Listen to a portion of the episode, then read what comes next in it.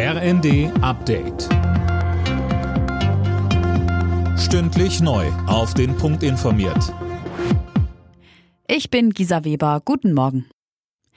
Kostenlose Corona-Tests auch über den Juni hinaus. Das fordern Vertreter kommunaler Spitzenverbände. Der Präsident des Deutschen Landkreistages, Reinhard Sager, nannte die Tests ein erstes Frühwarnsystem, das der Bund dringend sicherstellen sollte.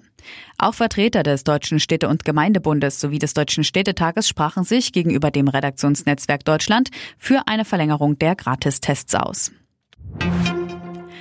NATO-Generalsekretär Stoltenberg fordert, bei der Unterstützung der Ukraine nicht nachzulassen.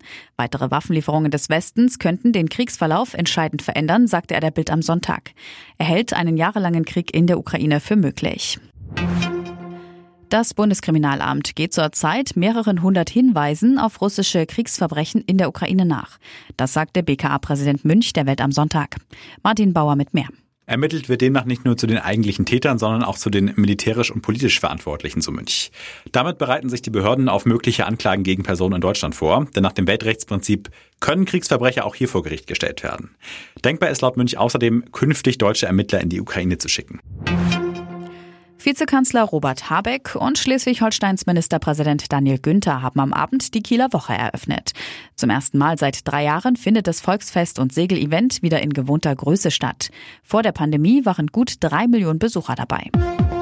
Alle Nachrichten auf rnd.de